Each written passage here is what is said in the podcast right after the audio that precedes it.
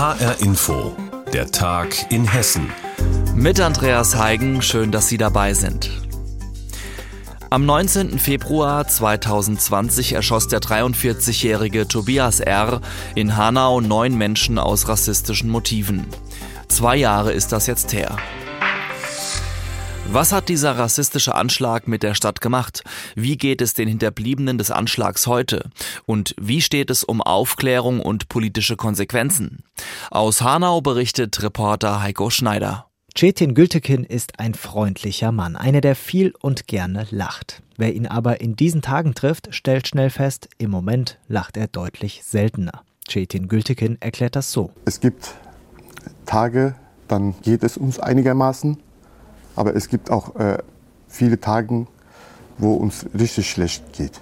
Aber diese Schlechte sind äh, mehr als die Guten. Cetin Gültekin hat beim rassistischen Anschlag von Hanau seinen Bruder Gökhan verloren. Genau zwei Jahre ist das jetzt her. Deshalb überwiegen im Moment die schlechten Tage, erklärt er. Ähnlich geht es auch vielen anderen Hinterbliebenen. Seit zwei Jahren kämpfen sie nun dafür, dass die Namen der Opfer nicht vergessen werden. Mit Erfolg, sagt Hanaus Oberbürgermeister Klaus Kaminski. Was ich mit einer gewissen Dankbarkeit durchaus beobachte, dass es ähm, gelungen ist, tatsächlich die Namen der Ermordeten präsent zu halten. Der Anschlag und seine Folgen in Hanau allgegenwärtig. Man kann gar nicht in Worte fassen, wirklich, wie der Mensch sowas tun kann eigentlich überhaupt. Und das ist schon noch in den Köpfen drin immer noch. Es ist sehr präsent und es wird auch eine ganze Weile präsent sein. Sowas kann man nicht vergessen. Gegen das Vergessen. Dafür kämpft Chetin Gültekin auch weiterhin aber auch für Aufklärung. Viele Hinterbliebene sehen nämlich nach wie vor offene Fragen rund um den Anschlag. Warum konnte der Attentäter legal Waffen besitzen? Oder warum war der Polizeinotruf in der Anschlagsnacht nicht erreichbar? Antworten und Konsequenzen erhoffen sie sich vom Untersuchungsausschuss im Hessischen Landtag. Im Dezember hat der Ausschuss erstmals öffentlich getagt. Als erste Zeugen wurden Angehörige der Opfer wie Cetin Gültekin gehört. Auch dafür haben sie lange gekämpft. Was mich äh, schockiert hat, war, dass AfD ehrlich gesagt der einzige Partei auch war, der sachliche Fragen gestellt hat. Ich weiß auch, dass AfD natürlich auch extra diese Fragen gestellt hat, um äh, Koalitionen ins Bedrängnis zu bringen. Wird es zu einer vollständigen politischen Aufarbeitung kommen, politische Konsequenzen geben oder nur politische Machtspiele? Schwer zu sagen. Cetin Gültekin weiß nur, er will weiterkämpfen, um eines Tages wieder dauerhaft lachen zu können. Zwei Jahre nach dem rassistischen Anschlag in Hanau. Reporter Heiko Schneider über die Hinterbliebenen und wie die Stadt damit umgeht. Seit dem Anschlag gab es viele Diskussionen darum, ob die Tat hätte verhindert werden können und ob die Sicherheitsbehörden Fehler gemacht haben, sowohl im Vorfeld der Tat, aber auch in der Tatnacht selbst. Im Hessischen Landtag wurde dazu im vergangenen Sommer ein parlamentarischer Untersuchungsausschuss eingerichtet. Was bisher geschah und wie der Stand der Dinge der politischen Aufarbeitung zwei Jahre nach der Tat ist, das fasst unsere landespolitische Korrespondentin Sandra Müller zusammen. Warum hat der polizeiliche Notruf in der Tatnacht nicht richtig funktioniert? Warum war an einem der Tatorte, der Arena Bar, der Notausgang verschlossen? Und was hat man im Vorfeld der Tat über den Täter gewusst? Es sind Fragen wie diese, auf die die 15 Ausschussmitglieder Antworten suchen. Und die Angehörigen der Opfer verfolgen die Arbeit der Parlamentarier genau.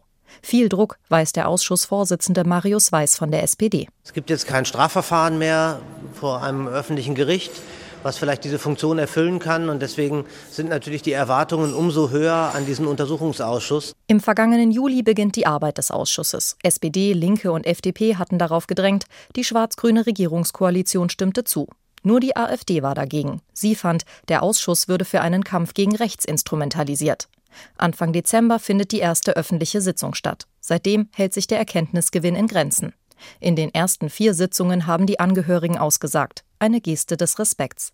Es hagelt Vorwürfe in Richtung der Behörden. Zu Recht, findet linken Obfrau Sadet Sönmes. Aufgrund dessen, was wir jetzt von den Angehörigen nochmal sehr eindrücklich auch vermittelt bekommen haben, ist, dass sowohl in der Tatnacht, aber auch an den darauffolgenden Tagen und Wochen es an allen Ecken und Enden gefehlt hat an psychosozialer Betreuung. Das müsse verbessert werden, sagt die Linke und bekommt Unterstützung von der Mehrheit der anderen Fraktionen. Bewegung in den Ausschuss kommt, als Said Etris Hashimi, der das Attentat schwer verletzt überlebte, ein Sachverständigengutachten vorlegt. Dessen Ergebnis, ohne verschlossenen Notausgang in der Arena Bar hätten vermutlich mehr Menschen überlebt. Für den FDP-Abgeordneten Jörg-Uwe Hahn kommt es darauf aber nicht an. Wenn alle Beteiligten uns sagen, wir hatten das Gefühl, dass die Tür zu ist und sind deshalb nicht dahin gelaufen, dann ist es eigentlich als wahr zu unterstellen, dass sie es geschafft hätten.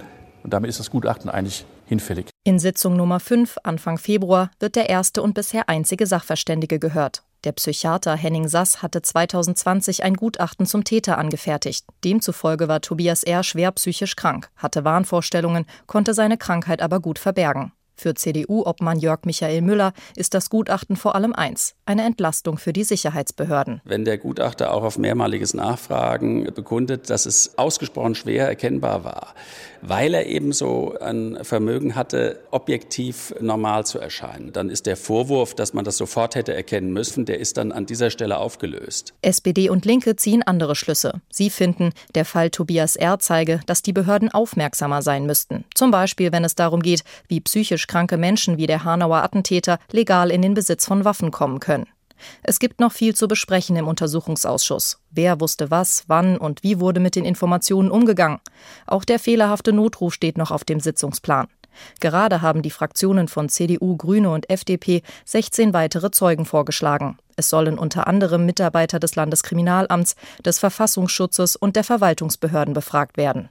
Über den Parlamentarischen Untersuchungsausschuss im Hessischen Landtag zum rassistischen Anschlag in Hanau vor zwei Jahren hat Sandra Müller berichtet.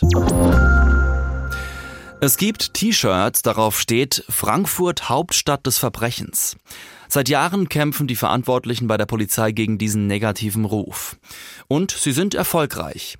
Denn auch die Zahlen der aktuellen Kriminalitätsstatistik, die jetzt vorgestellt wurde, zeigen, es gibt immer weniger Straftaten in Frankfurt.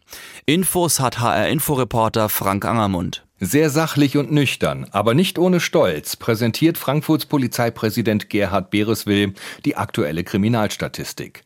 Mit rund 96.500 Straftaten liegt die Zahl erstmals seit 20 Jahren unter 100.000.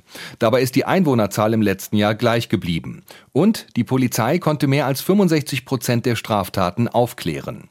Für den Polizeipräsidenten zeigen diese Zahlen, dass Frankfurt so sicher ist wie seit Jahrzehnten nicht mehr und selbstverständlich spielen hier gesellschaftliche Veränderungen und auch Corona eine Rolle, wobei wir hier davon ausgehen, dass es ein Plus und auch ein Minus gibt. Dazu käme die professionelle Arbeit der Polizei. Ein Blick in die Statistik zeigt, rund ein Fünftel der Straftaten passieren am Frankfurter Flughafen, unter anderem Verstöße gegen Einreisebestimmungen. Es gibt insgesamt deutlich weniger Diebstähle in der Stadt, obwohl sich Banden auf teure Fahrräder und E-Bikes spezialisiert haben. Hier steigen die Zahlen. Dagegen sinken sie bei Mord und Totschlag. 45 Fälle mit acht Toten gab es 2021, sagt der Leiter der Kriminaldirektion Hans-Peter Mehner. Von diesen 45 ist es gelungen, 44 Fälle in 2021 zu klären. Das ist dann äh, nahe an den 100 Prozent Aufklärungsquote. Die Frankfurter Polizei hatte es im letzten Jahr vor allem auch mit Corona zu tun. Die Zahl der Einsatzstunden bei Demonstrationen hat sich mehr als verdoppelt auf rund 93.000. Bei den Demos in Frankfurt gab es, anders als in anderen Städten, keine massiven Angriffe auf Polizisten. Die Kritiker der Corona-Politik seien ein bunter Mix vieler Gruppierungen. Es gingen sowohl Anhänger der rechten als auch der linken Szene, aber auch Rocker, Verschwörungstheoretiker und 5G-Ausbaugegner auf die Straße. Allerdings registriere die Polizei zunehmend antisemitische Tendenzen, sagt Gerhard Bereswil. Vereinzelt wurden Personen angetroffen, die zum Beispiel Sträflingsbekleidung getragen haben, äh, die Aufnäher äh, getragen haben in unterschiedlichster Form, äh, erinnernd an den Davidstern, an den Judenstern. Auch häusliche Gewalt sei ein Thema in Frankfurt. Die Zahl von rund 1600 Vorfällen sei zwar stabil, allerdings sei die Dunkelziffer sehr hoch, sagt Frankfurts Polizeipräsident.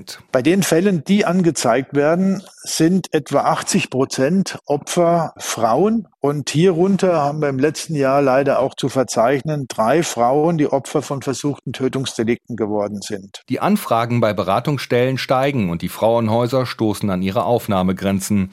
Doch Corona sorgt auch dafür, dass es an anderer Stelle weniger Kriminalität in Frankfurt gibt. Beispielsweise, weil weniger Touristen und Messebesucher in der Stadt sind und somit weniger Tatmöglichkeiten. Doch trotz der positiven Entwicklung der Kriminalstatistik mahnt Gerhard Bereswil. Aufgrund von Hass und Hetze und Spaltung im Internet aufgrund vieler Angriffe auf Verantwortungsträger in den letzten Monaten, aufgrund gestiegener Fallzahlen bei den Sexualdelikten und aufgrund gestiegener Fallzahlen bei der politisch motivierten Gewaltkriminalität dürfen wir in unserer Arbeit nicht nachlassen. Die Kriminalstatistik der Frankfurter Polizei für 2021 zeigt einen erfreulichen Rückgang der Straftaten. Reporter Frank Angermund berichtete darüber. Sie sind vermutlich vor über 40 Jahren aus einer Voliere entflogen. Seitdem breiten sich Halsband und Alexandersittiche in freier Wildbahn aus. Kälte scheint ihnen nicht viel anhaben zu können. Es gibt sie am Rhein entlang von Köln bis Heidelberg. Bei uns in Hessen gilt Wiesbaden als Sittich-Hauptstadt.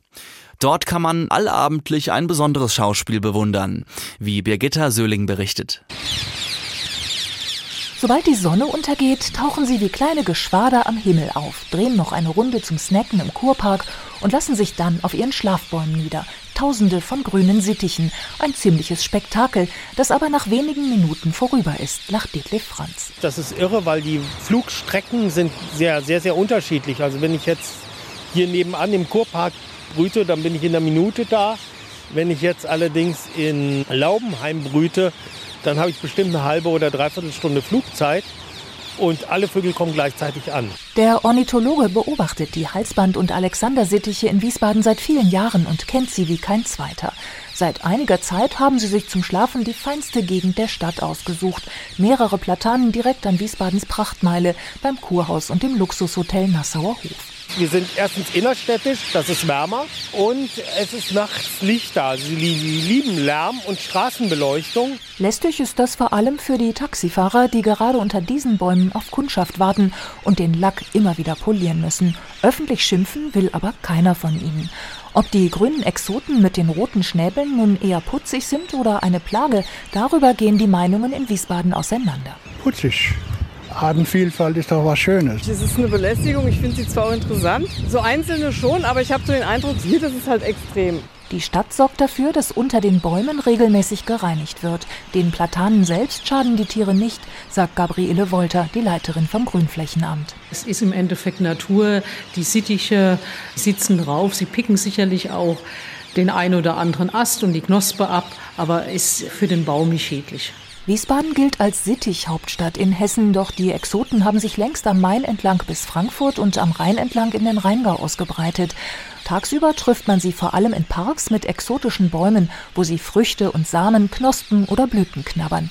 Kälte macht ihnen wenig aus. Momentan inspizieren sie Bruthöhlen. Man guckt schon mal die Höhlen aus. Im Winter hat irgendein Eichhörnchen drin überwintert. Da muss der ganze Unrat rausgeworfen werden. Ziemlich viel Arbeit für das Männchen, denn es muss mindestens drei Höhlen präsentieren, damit die Herzensdame eine gnädig akzeptiert. Es sind unzählige und sie tummeln sich in Hessens Sittichhauptstadt Wiesbaden. Putzig oder eine Plage ist die Frage. Reporterin Birgitta Söhling hat uns über das Papageienspektakel erzählt. Und das war der Tag in Hessen. Mein Name ist Andreas Heigen.